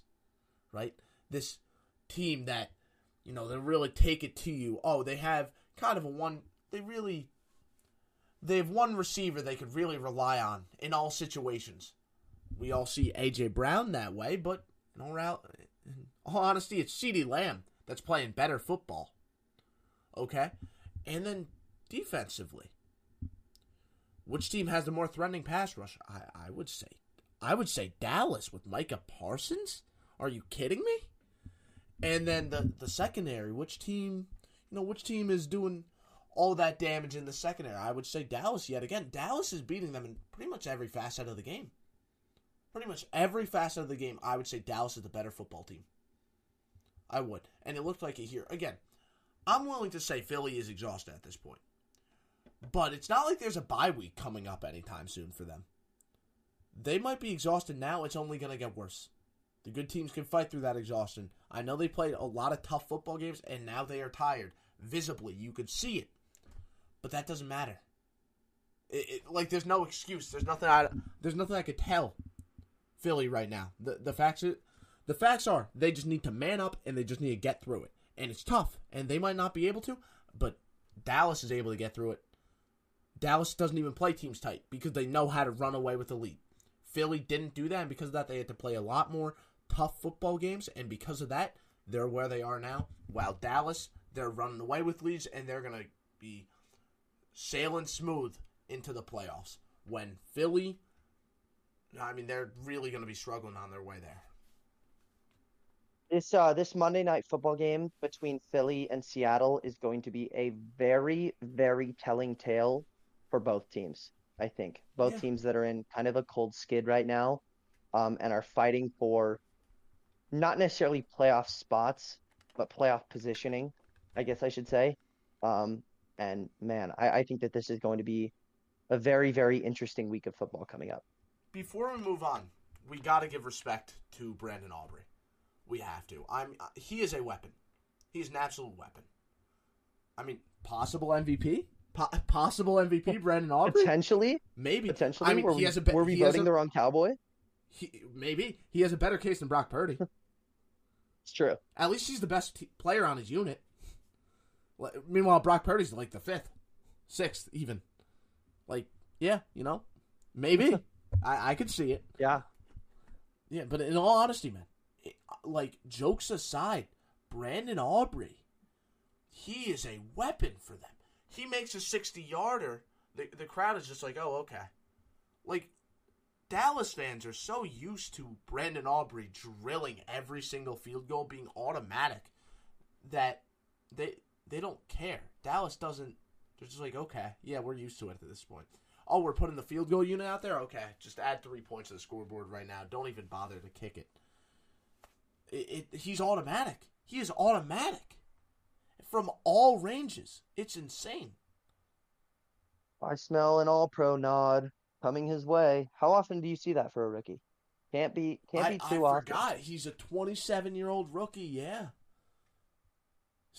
and he didn't even play college ball. It's insane. He's Yeah. he's ridiculous. He and he truly is like an asset. There's very few kickers that are legitimate assets. He is a kicker that's a legitimate asset.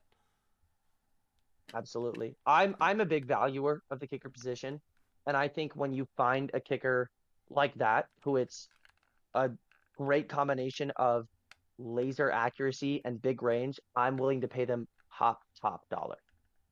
Mm-hmm. And Aub- Aubrey deserves every single cent. He he deserves Absolutely. every cent. Now, let's move on to whatever the hell we're supposed to call tonight's games. The Packers at Giants. Uh, what the hell, man? Green Bay's looking oh so good. You know they beat they beat the Chiefs. You know they're doing all this stuff, and then they go out here and lose to the Giants and Tommy DeVito. Trap games are one thing, but come on, this is on prime time. You're just starting to look this good, and then you lose to them. What what are we supposed to be saying here about this Green Bay game? Because I I'm legitimately shocked.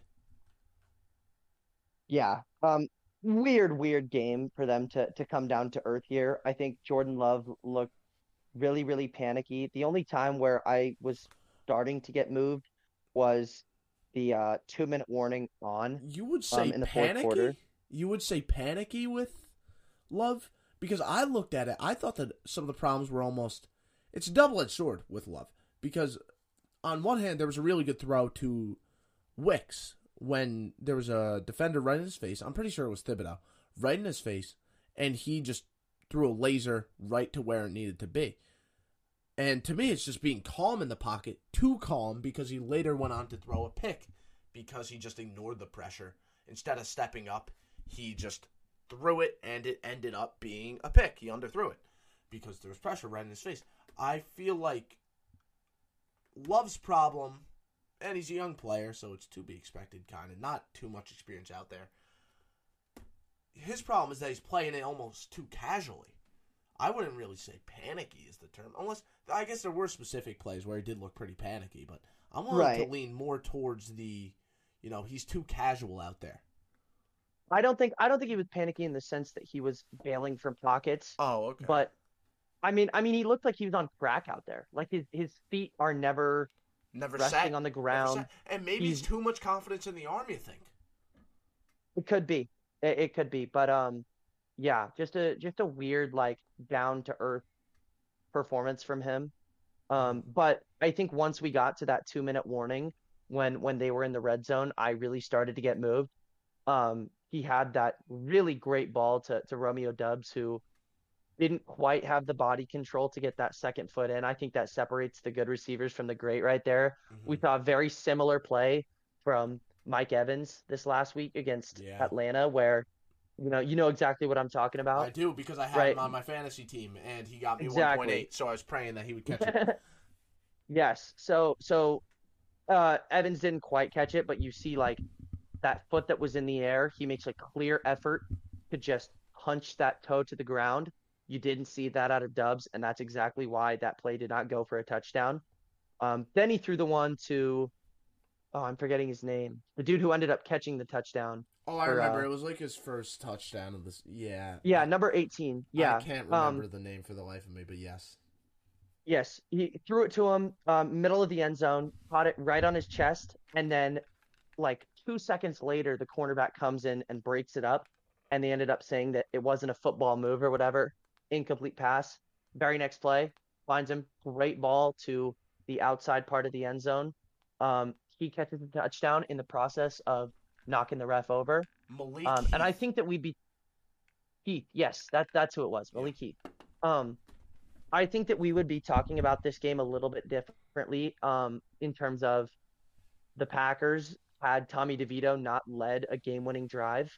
Um, but Mhm. I, I the only time where I was truly moved by Love was that two-minute warning on. Um, but then the Giants, man, what Their a great performance! Their defense played really well. Absolutely, and that is not something that we have consistently seen I throughout mean, the entirety of this they season. knew they knew they had to force turnovers in order to win, and in in giving credit to them, they they did it. They did it. They forced the turnovers they needed to.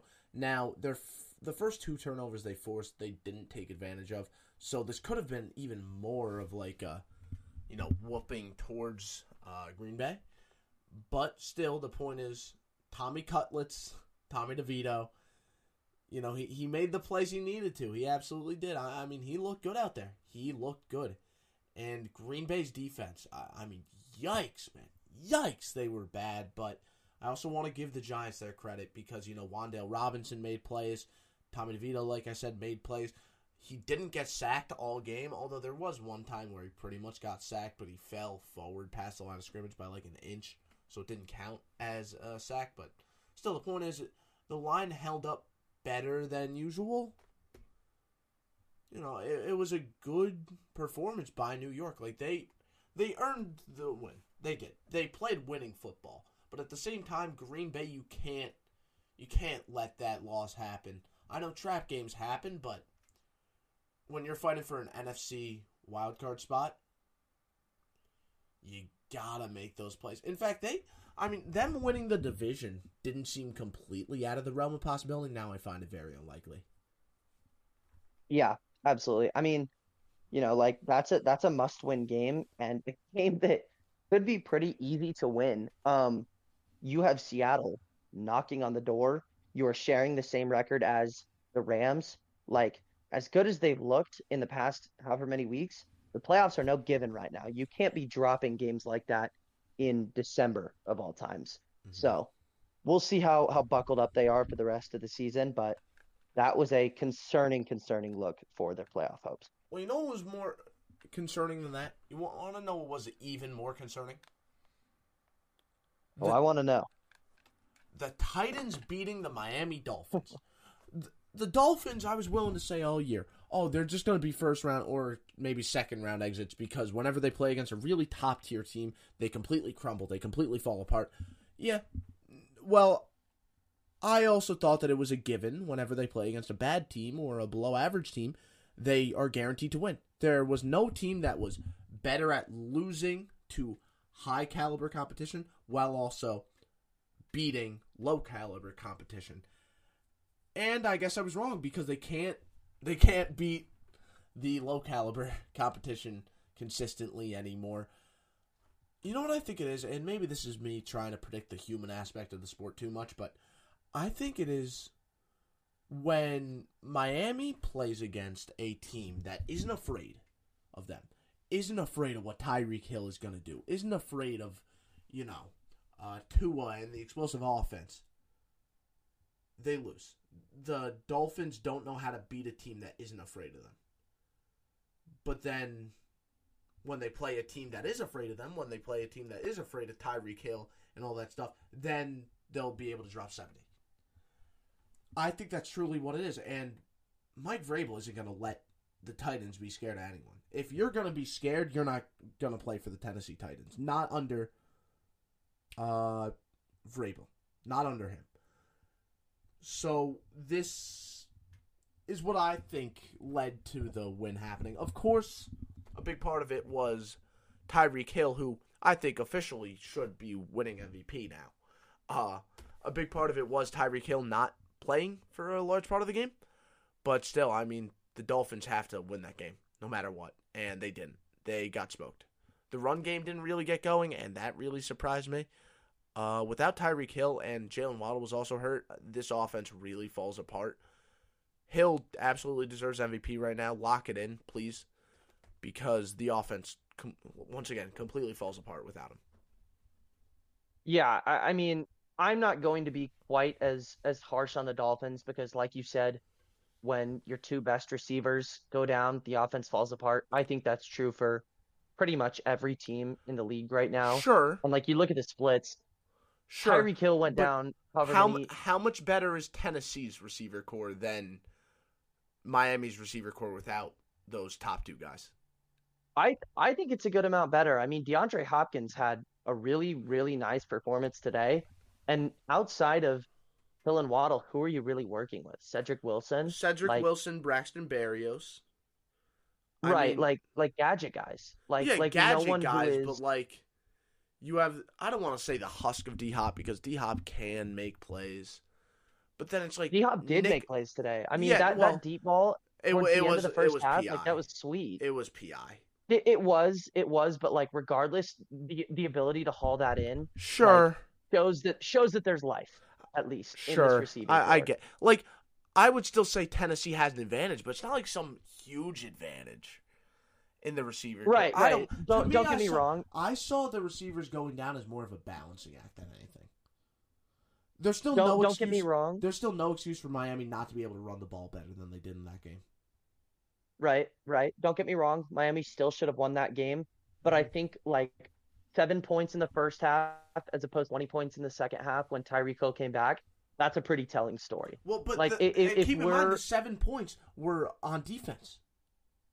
They scored Right. nothing without Tyreek. That's why I'm saying you got to lock Right. him in for MVP. But And and that's true, but I don't think it's fair to say Tyreek Hill is absolutely the MVP and be incredibly critical of this Dol- this Dolphins offense when they don't have the supposed most valuable Well, player in the league. because I think this revealed how dependent the offense was on him. And I mean, I feel any like that's offense is dependent on the league MVP. Like like if if Dak went down for the Cowboys, Je- Jefferson went. Well, quarterback Jefferson went down for Minnesota. We saw Addison still do a lot of damage those first couple weeks when Jefferson was gone. that's true. That's true. But, why but they is also it? have Why is it that Tyreek goes down and all of a sudden every aspect of the offense becomes dysfunctional? well well like you said, Waddle also went down. Like it's Okay, but you still got to be able to run the ball. to- I mean, it's hard to run the ball when you can't threaten the pass one But- bit. and, And, that's no what I mean. You still have to be able to, even with It's a Cedrick, uh, Cedrick Wilson out there, Cedrick Wilson. even with Braxton Berrios out there, you have to be able to generate a threat. And I think that falls on Tua not really being the caliber of player we thought he was. I'm not saying he's I mean- a merchant of high caliber talent because you know you're you're judged by your ability to execute with the talent you're provided with.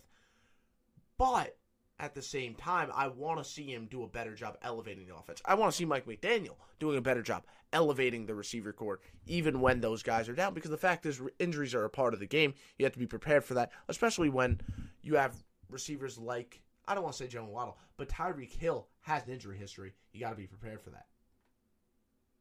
I mean, I I think that's a pretty tough standard to hold the offense to. Like, you know, Cedrick Wilson, Braxton Berrios, River Cracraft, like none of those They- guys are threatening nothing, anything though. down the field. I'm not saying you got to get. I wouldn't 30 expect him to get anything.